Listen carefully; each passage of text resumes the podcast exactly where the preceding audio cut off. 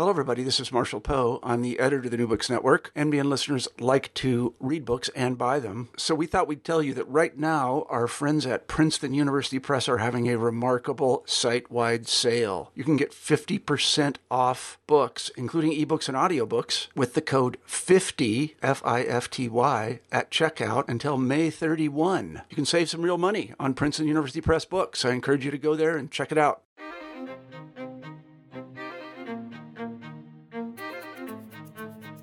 Welcome to New Books in Israel Studies. My name is Yaron Peleg, and my guest today is Rachel Harris, who is Associate Professor of Israeli Literature and Culture at the University of Illinois at Urbana Champaign. Rachel has written two books to date. Her first book was is called Ideological Death: Suicide in Israeli Literature from 2014, and we're going to talk about her uh, her new book, which was published last year called Warriors, Witches, Whores, Women in Israeli Cinema. Hello, Rachel. Hello. How are you? I'm great. Thank you for having me. I think uh, it would be good to start with you giving our readers, I'm, I'm sorry, our uh, listeners, some um, a summary of, of your new book. And uh, once you do that, we can discuss it in a little bit more depth. But if you can very briefly tell us what it is about what you've written and what you were really after in the book. So, I was interested in thinking about how women were represented in Israeli cinema. When I studied the book, there were maybe a couple of dozen films that had ever been made by women. And so the majority of Israeli cinema that, that portrayed women on screen was made by men. And I was interested in thinking about what the traditional representations were, what archetypes existed. In the process of writing the book, the Israeli film industry really changed.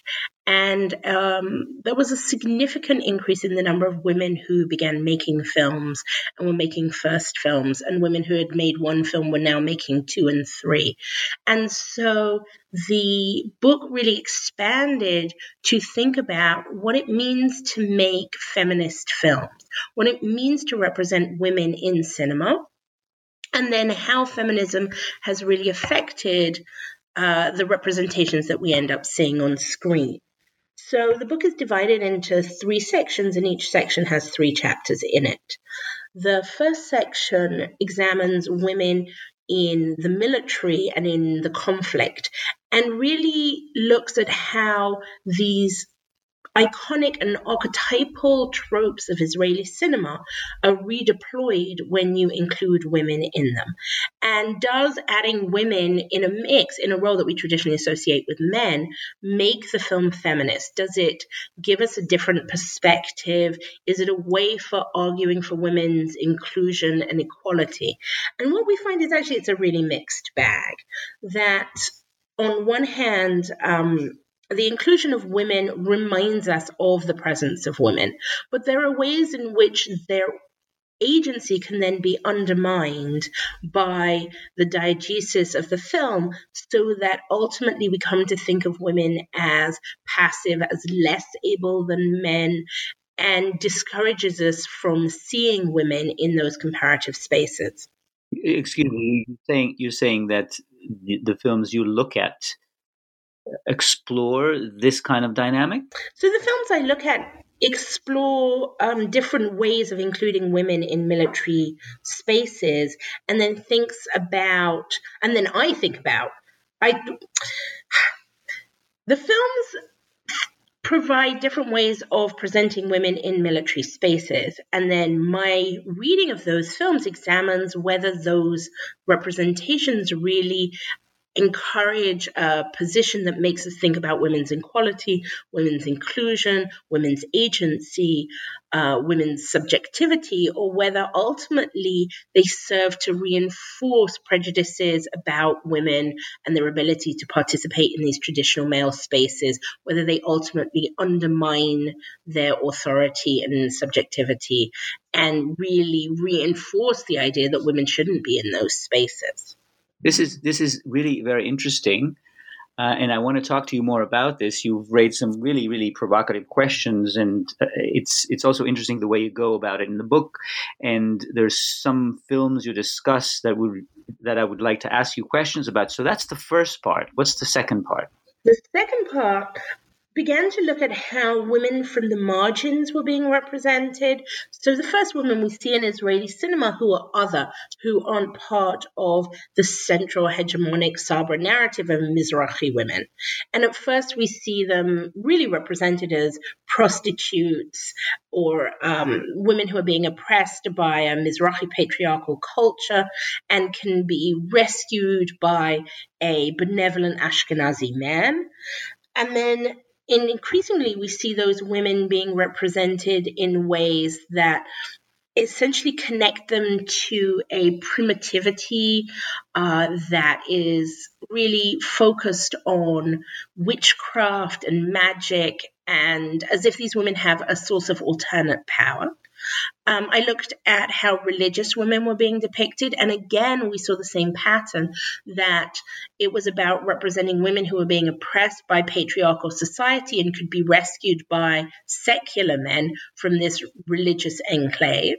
And um, and in the process, as I was writing these chapters, women from those groups had begun to make films, and so I wanted to see how women representing their own communities made those films differently or made different comments. And what I found was it wasn't really a condition of whether it was a male or female making a lot of the films, but how they thought about the subject matter that really changed our perception of it. And then I um, uh, wanting to think about how these representations of women's bodies and availability and sexual availability, which really dominate the early representations of these women, get reclaimed in a feminist narrative where women start to say, well, if I'm making films about my sexuality, about prostitution, about women's issues, how would I represent those? Because it's not about a male audience and a male gaze, it's about a representation of women's understanding of those issues and how would, how would they change what we had come to expect was the norm in Israeli cinema.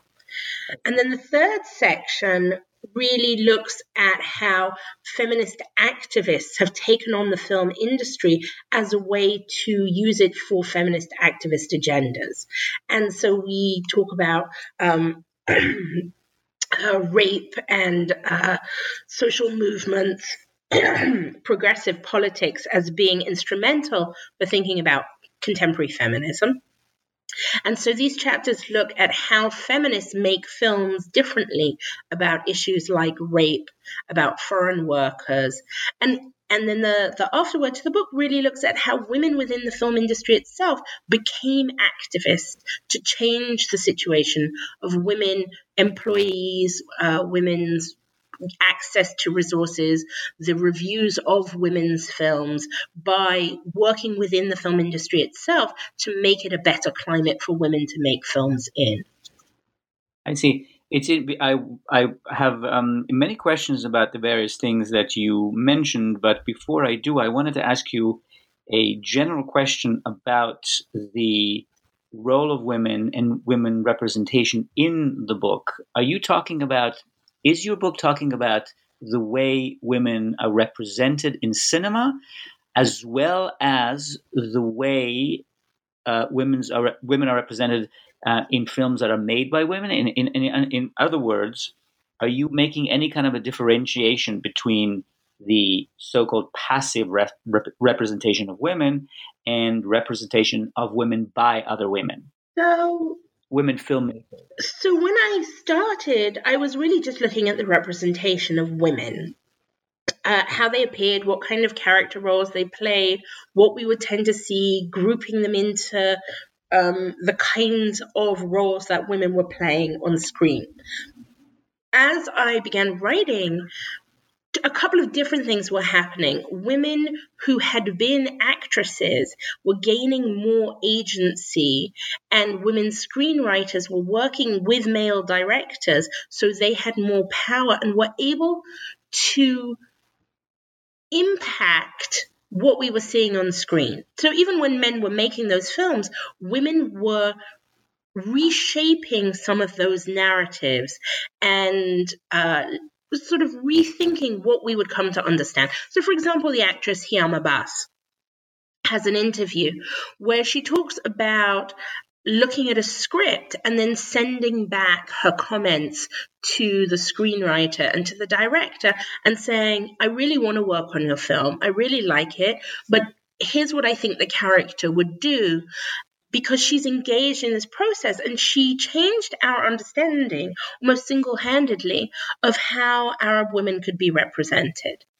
And instead of them being passive creatures who uh, sort of faded in the background and floated in pastoral village scenes, she showed us women who could be actively engaged but still dressed modestly, who could be politically aware or have uh, uh, interest in pursuing uh, a degree, a profession, a line of work while still being women who were committed to family values. And, and that was something we hadn't seen before. And this is uh, just for uh, the listeners to perhaps be um, more um, a little bit more background. This is a Palest- an, an Israeli Palestinian uh, yes. film actress. Yes, and, and she would go on to actually direct films herself as well later. So that these women, she had become a fairly prominent actress, and she began to use her capital, her cultural capital, as an actress who was much in demand to make sure that the representation of Palestinian women was um, more thoughtful, more reflective, less stereotypical.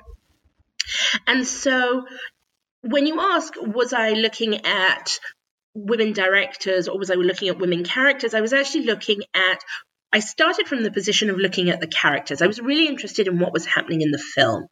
And then I began to see these changes, and you could identify that the changes on screen were happening because of things outside of, of the screen, things that were happening in society, things that were happening in terms of feminism within Israel, which comes relatively late by Western standards. Um, let me ask you again a general question before we proceed into more details, and that is about the critical context of your book. I wanted to ask whether the book is part of an ongoing discourse or you feel this is something new that you're introducing and you are perhaps even trailblazing. So there's an expression in feminist film theory which is um, to talk about doing spade work, to doing the preliminary work that identifies patterns that allows other people to then take that material and go and run with it. And I think in many ways, this project ended up being a kind of spade work, which was not how I, which was not how I entered it. But once I was in the thick of the material and there was so much of it, that it became a question of just unearthing as much of this as I could in a reasonable amount of um, page space to identify something that hadn't really been talked about in the film industry. We had seen a lot of books coming out about different periods of film. We had seen a lot about masculinity and gay cinema, but there hadn't been anything that was written. There weren't any books on women and women in the film industry. And, and what there were were generally articles that focused mostly on documentary filmmaking because it has lower barriers to entry. So women were getting into documentary filmmaking a lot earlier than they were into feature filmmaking. And we were seeing it in relation to uh, Michal Bat-Adam, who is not technically the first Israeli woman filmmaker, but is the woman that we came to see as the first woman filmmaker. Uh, she was extremely prolific. She began making films in um, the late 70s. She herself had been an actress, and she was also married to a man who was himself a filmmaker. So she had a kind of status in the film industry that other women didn't have for a long time. Uh, this is this is really very interesting, and that's what I thought. Now, I wanted to focus more specifically on the sections you mentioned, beginning with the first one, which I presume is the one that attracts most attention uh, by readers. And I also think that most of the reviews of your book focused on the first part, which discusses the role of women in the military. And one of the interesting things that you discuss in this section is the tension between the uh, the the the power of the military to empower women in principle and the inability of it to do so in the last analysis. And I was wondering if you could speak a little bit more about that. So, the idea of representing women in the film industry in the in the Israeli army goes back to the very first Israeli films ever made the uh, the most famous sort of starting point for Israeli cinema is Hill 24 Doesn't Answer, which was made in 1955 and is the story of four soldiers whose stories are told retroactively uh, as they're dying on a hill in the battle for independence. And the three men who are in the military unit have these complete narratives that are told in flashbacks, whereas the women appear in their narratives, but never have narratives of their own. We don't see their flashback or their journey. And of the the four people in the immediate unit, one of them is a female, and we just never get her story. And yet, in the closing scene of the film, it's her who's holding the flag. And so we end up with this iconography not only holding the flag but dying for her country. Right, she's dying for her, she sort of falls before us. The flag pops out of her hand. This is how they claim the hill. And so we have this female sacrifice, but we don't have a story for a female. And there are other women in the film. There are Druze women. There is a Mizrahi woman who's literally called Mizrahi. And while they help the men in all kinds of ways, they we are we are told they aren't the most important characters by virtue of the fact that in the end the film focuses on the men's narrative. And this sort of sets up a paradigm for women that they can be auxiliaries, they can be nurses and wives and girlfriends and mothers and widows, and they can man the radios and they can offer comfort, but they they are there to make men's heroism happen. And so that's the pattern we're really given. And it isn't until the 80s that we really see women soldiers as fighting uh, military figures. And that, that's really bizarre that in a, in a culture that has produced a huge number of war films, the idea that women, even though they were uh, an integral part of the army from the beginning, are really seen as not included and not important in the stories we're trying to tell about Israel's history. And so, and, and of course, the cinema was extremely political. It was seen as an organ that could represent the situation of the state, not only to people who were new immigrants to inculcate the values of the new state, but also to an international, global marketplace who could learn about the heroism and how important these processes of nation building were, both for political support but also for fundraising purposes. And so, this exclusion of women from the narrative is is really um, unusual given the attention that was paid to talking about women's equality as part of society. And so there's a real break between the ideology, which was socialist, and women had the vote from the very beginning. They were certainly included. Israel has a has a female prime minister very early by world standards, and these things make Israel think that it's a, a feminist egalitarian society. And then the reality keeps interrupting that narrative. So, for example, in 1973, the Yom Kippur War happens, and all of a sudden we discover there are no bus drivers. And the country grinds to a halt because all the bus drivers were male and there wasn't a single female bus driver. So it takes moments like that to highlight the inequality that exists. And still, feminism doesn't really get going in as a mainstream political argument until the very late 80s and early 90s. And so what we see, we see a film by Asi Dayan, of all people, who was the iconic male soldier hero. Um, and he made, he writes this script called Banot. Uh, it, in, I think in England, in English, it's called We're in the Army Now, where he creates a unit of female soldiers. And it's really a radical idea of just creating a unit of women soldiers. And they do all of the same kinds of social engagement and melting pot ideals that we had seen in the comparative films about men. And they uh, end up coming together and being heroic. And at the very end, they're given their assignments for their next tasks, and they're all sent to auxiliary roles.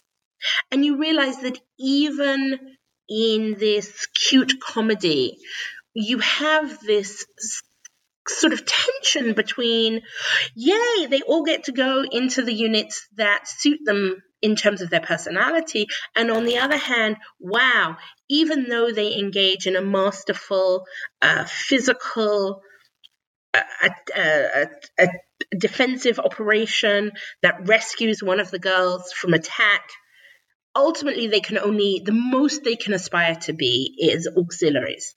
And i in my book i talk about this as a proto-feminist phase where we're starting to put women into these roles that men have traditionally had and yet we aren't quite sure what to do with them. So uh, are there any films you talked a lot about films that support the patriarchy and uh, even if they purport not to do so.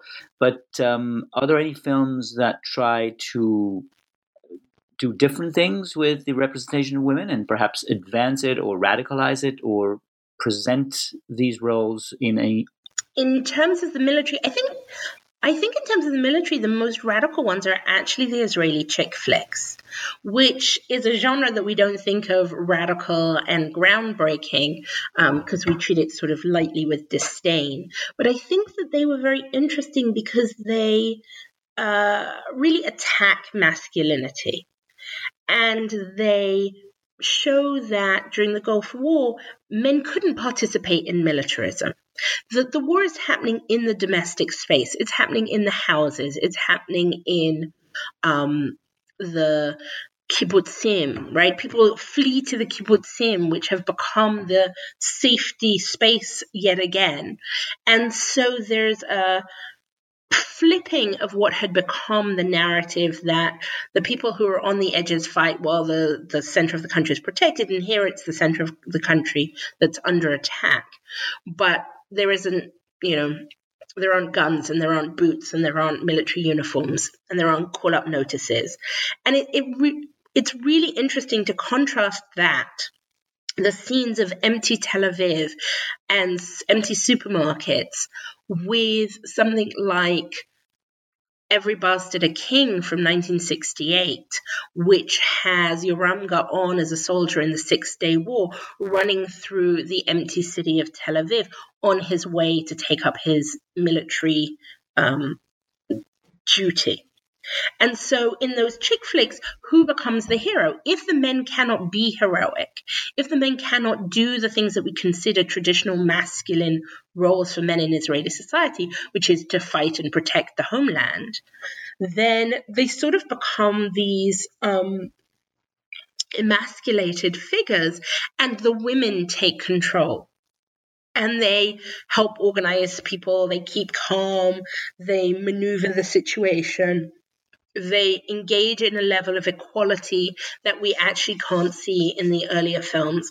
And so they help us rethink both war, which is changing, and also the role of women in those spaces by instead of trying to make women soldiers, which things like Zero Motivation and Close to Home and 514 try to do, and then sort of get stuck in the question of, well, but if women become exactly like men, that also isn't a feminist statement because we're now anti war and we're leftist and we're pacifists and war is a bad thing and the oppression of Palestinians is a bad thing. So we cannot make women do the kinds of things that male heroes did in the 1960s and 70s because we don't believe those things.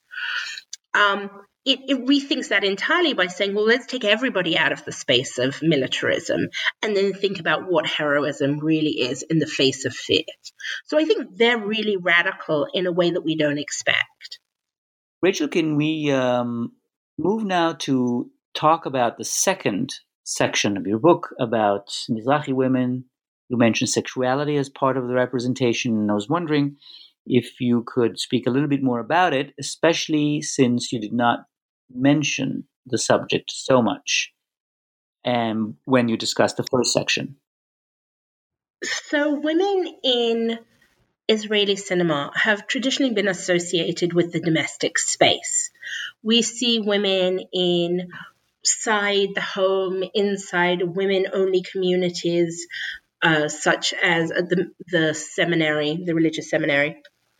And when directors start making films about religious women and Mizrahi women, they're really interested in the question, the larger question about men's relationship to one another. So, what is the relationship between Mizrahi men and Ashkenazi men, or religious men and secular men?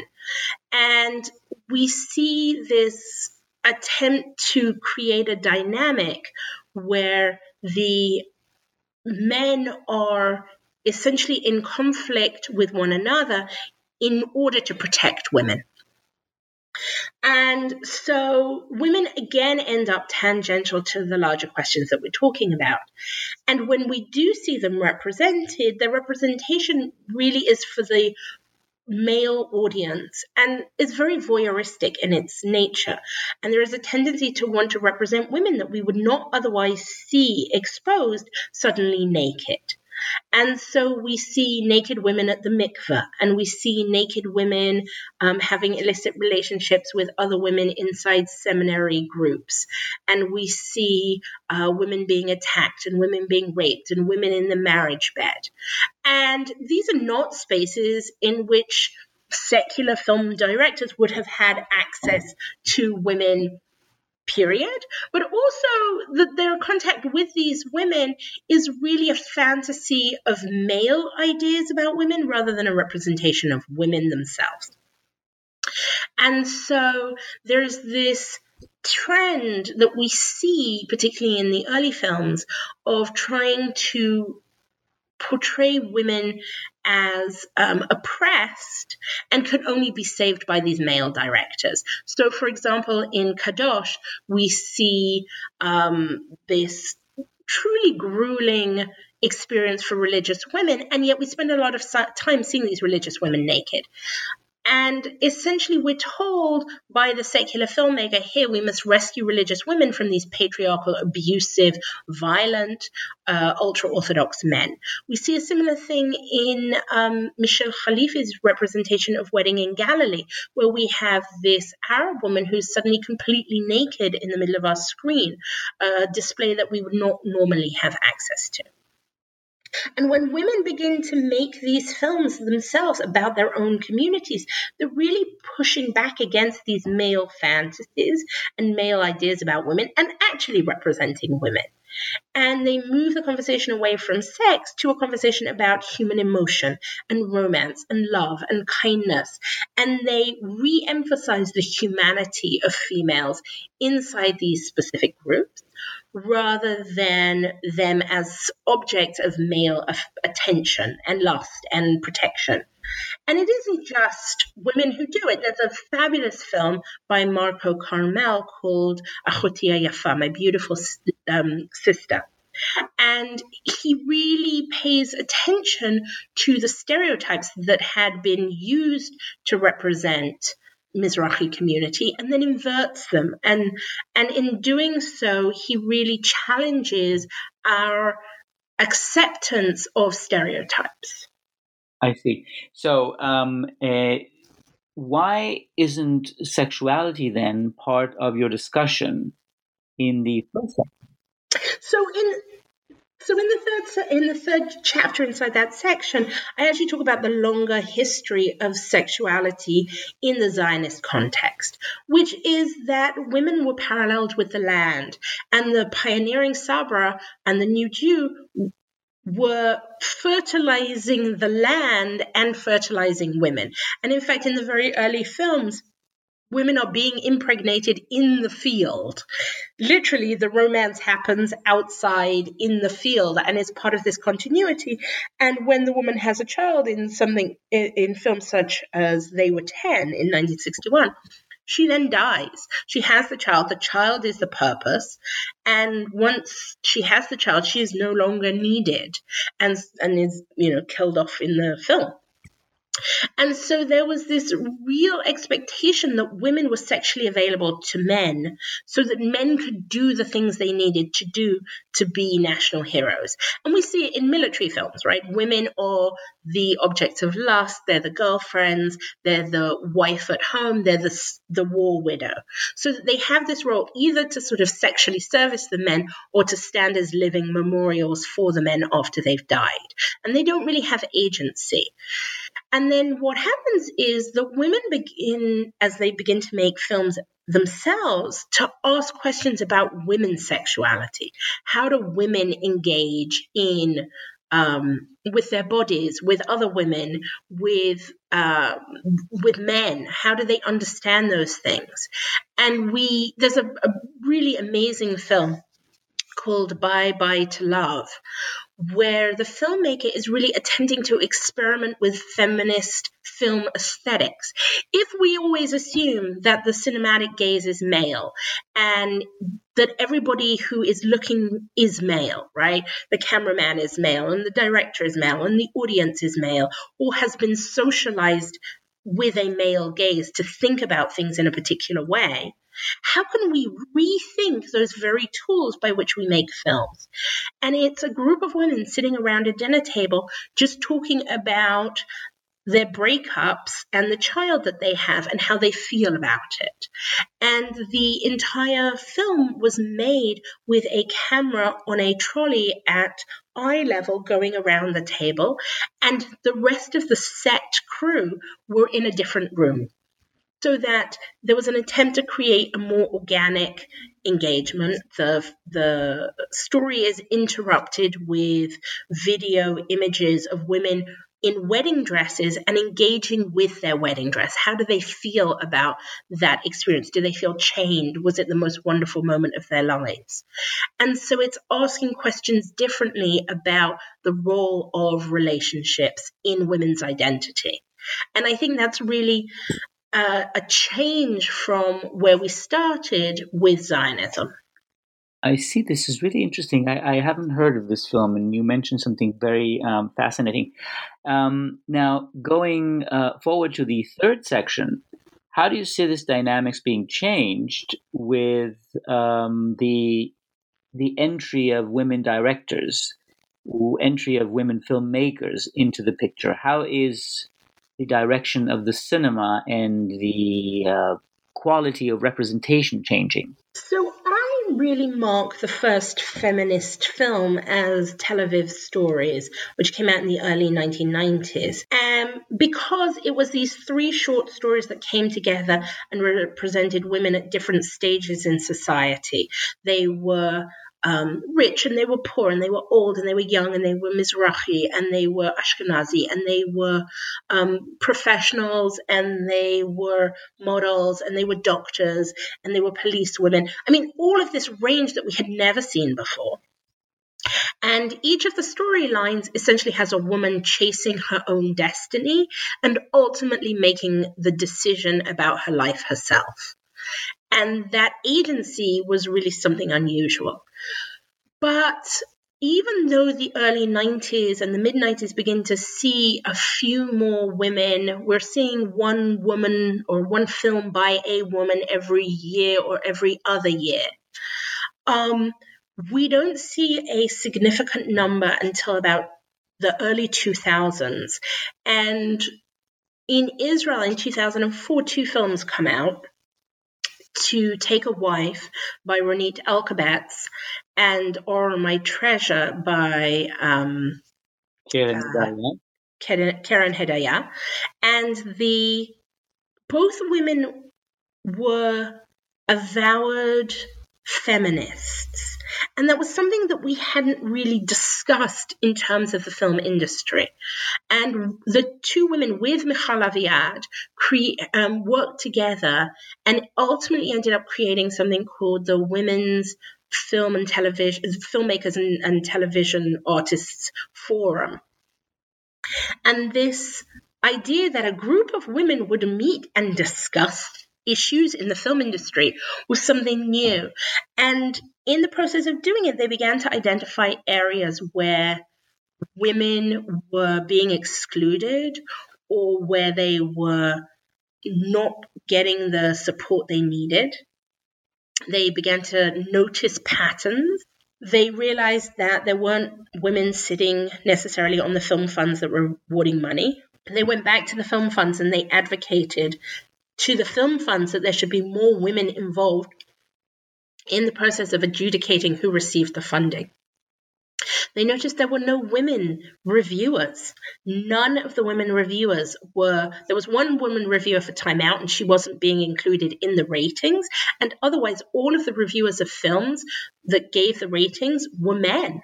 They noticed that the networks that men had often came from the army. And so, if they were looking for a cameraman or a, a videographer or a, a sound engineer, they knew some guy who knew some guy. And so, just the very act of creating a network allowed women to access other women to be able to tell them about job opportunities.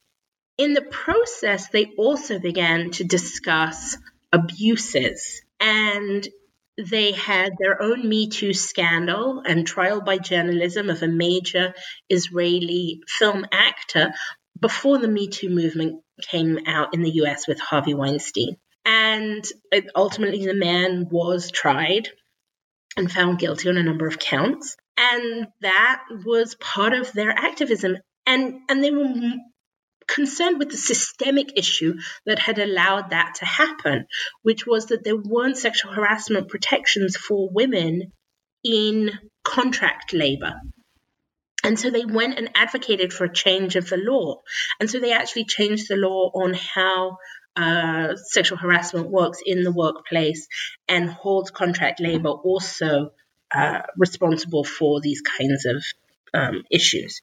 And so that was a huge change to the way the culture of cinema worked. But we also see women taking on feminist issues and making films about them. For example, rape and rape prevention. There's a long history of rape in Israeli movies, and there, there's a rape comedy. I mean, it's like a preposterous idea in this day and age to think about rape as something that we joke about. And yet, if we look at early 1980s films in the US, we see the same kind of thing going on in 16 Candles, for example. And these women said, well, let's start with the idea that you don't represent a woman naked on screen. Because when you show a rape and you have a naked woman, are you sure it isn't titillating and isn't voyeuristic and isn't actually about sex rather than power for the audience? And so just taking that dynamic away makes us think about how rape is represented differently. And Michal Aviad's Invisible is a really important moment in recasting this kind of representation. We also see them making films about foreign workers. And foreign workers are a gender issue because um, about 70 to 80% of all foreign workers in Israel are in the healthcare industry, and the majority of those are female. And they essentially, by taking care of women's homes and, and the sick and the elderly, free up Israeli women to engage in the workplace. And so the labor is gendered. The activity releases some women, and at the same time, the women who are doing the labor, who are coming from other countries, have often left their own families behind. And so when the law um, began to crack down on illegal workers and on um, the children of foreign workers, the filmmakers felt like this was a humanitarian and a human rights issue. And began to make films that thought through these problems of gender and family and to create sympathy for foreign workers in a way that pushed back against um, right wing government perspectives that were painting uh, these foreign workers as somehow a destroyer of Israeli social values. And that, that was a really powerful political thing that they did, and they organized rallies around it. Um, and and later we see Dina Riklis makes a film about called The Ambassador's Wife, which looks at an Eritrean refugee and how she ends up in Israel. And the, it, the film comes out really immediately after a wave of violence in Tel Aviv against African migrants and African refugees, and during attempts to expel the African refugees and essentially send them back to war zones. And what's so clever is by making the character female, we have sympathy for the woman and we see her story and we see how she becomes a refugee. And she doesn't embody the threatening narrative that had been used, which was, oh, these Africans will come and rape our women. And that narrative fed into all of the historical Zionist fears that um, the Jewish body would be defiled, that infiltrators would destroy the country, that men were evil and only the good men could protect the Jewish woman and the Israeli woman from the bad man. And so knowing all of these things about the rhetorical devices that we see in Zionism and then how they're turning up in the films, by inverting that, we were left with a position where we could see how. In fact, refugees are people who are homeless and escaping war zones and whose life is in danger. And it is our humanitarian obligation to provide them with some kind of protection. So, Rachel, the you described a very political proactive um, uh, efforts on, on behalf of uh, women to change the industry, but have their proactive efforts increased the number of female uh, filmmakers? And I'm reminded here of an interesting phenomenon in uh, modern Hebrew literature, whereby until about, I would say, the late 80s, early 90s, the majority of writers were male. And um, throughout the 90s and into the present, we see a rapid increase of the number of female writers, so that we have today almost a parity, if not a um, sort of, I would say, majority women writers. So, how is that playing out in the cinema industry in Israel? There have been real efforts to increase women's participation. Uh, what we would think of in American terms as um, uh, affirmative action projects. And um, they were really a reaction to the absence of women in some of these positions. And so, one of the examples is the Screenwriting Award the the Rehovot Women's Annual Film Festival, which ran for 10 years, created a screenwriting award. And what was so interesting about it was that one of the arguments that film funds were making was that there were no scripts by women, and therefore that's why they weren't funding them. And so by creating this women focused screenwriters award, they said, well, let's see if there are scripts by women. Maybe we can encourage women. And in the first year, they had something like 50 scripts, and they've had hundreds and hundreds since then. And even though the Rehovot Film Festival closed, they've managed to keep the screenwriting script, um, grants alive, which has meant that women are getting funding to make the script. And it, and it really disproved the Film Fund's argument that yes, those films were definitely being written, but for whatever reason, somebody was functioning in a way that was gatekeeping and preventing the women from getting funding for these films and then to be able to make them. Another thing has been the Greenhouse Project, which brings together every year um, Jewish and Arab filmmakers, documentary filmmakers in Israel, in order to help them work on a film. They have workshops, they have mentors, and they have some funding that allows them to make a short promo film so that they can then take that to go and apply for funding um, from other places. And so those projects have helped women. I mean, what, what the, the feminists noticed was that women were getting stuck that men that they had almost parity in the film course but then five years out men were making their second or third feature film and women hadn't made a single one. And they were trying to understand at what point was there the bottleneck that prevented women getting access. Um, Keren Yedaya also talks about the problem of having a baby. She wanted to have a baby, and she writes in one of her film applications, you know, I need to finish this script and I want to make this film. I know that what I'm sending you right now isn't quite ready, but it will be by the time filming happens. If you give me this grant now, I can make the film. If you don't, I'm going to go and have another baby because I have a limited amount of time in which I can do that and I'll have to make the film afterwards. And they don't fund her and she goes and has her second child. And she says, you know, the prime years for filmmaking and for professional success happen at exactly the same time as um, the clock is running out on women's fertility. And how do you make films and have children? Because film sets have long hours and um, strange schedules. And what are, you, what are you doing with a newborn child or a child under three who isn't yet in school? And those questions are really an issue for women, I think, not just in the Israeli film industry, but more broadly about being able to participate in the same way that men do. And maybe we need to have a larger conversation about how industries themselves need to change so that they are more um, welcoming to not just women, but men to be able to have family lives.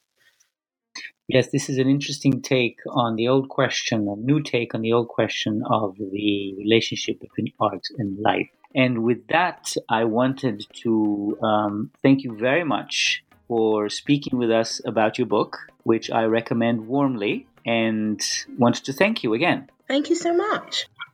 You're welcome.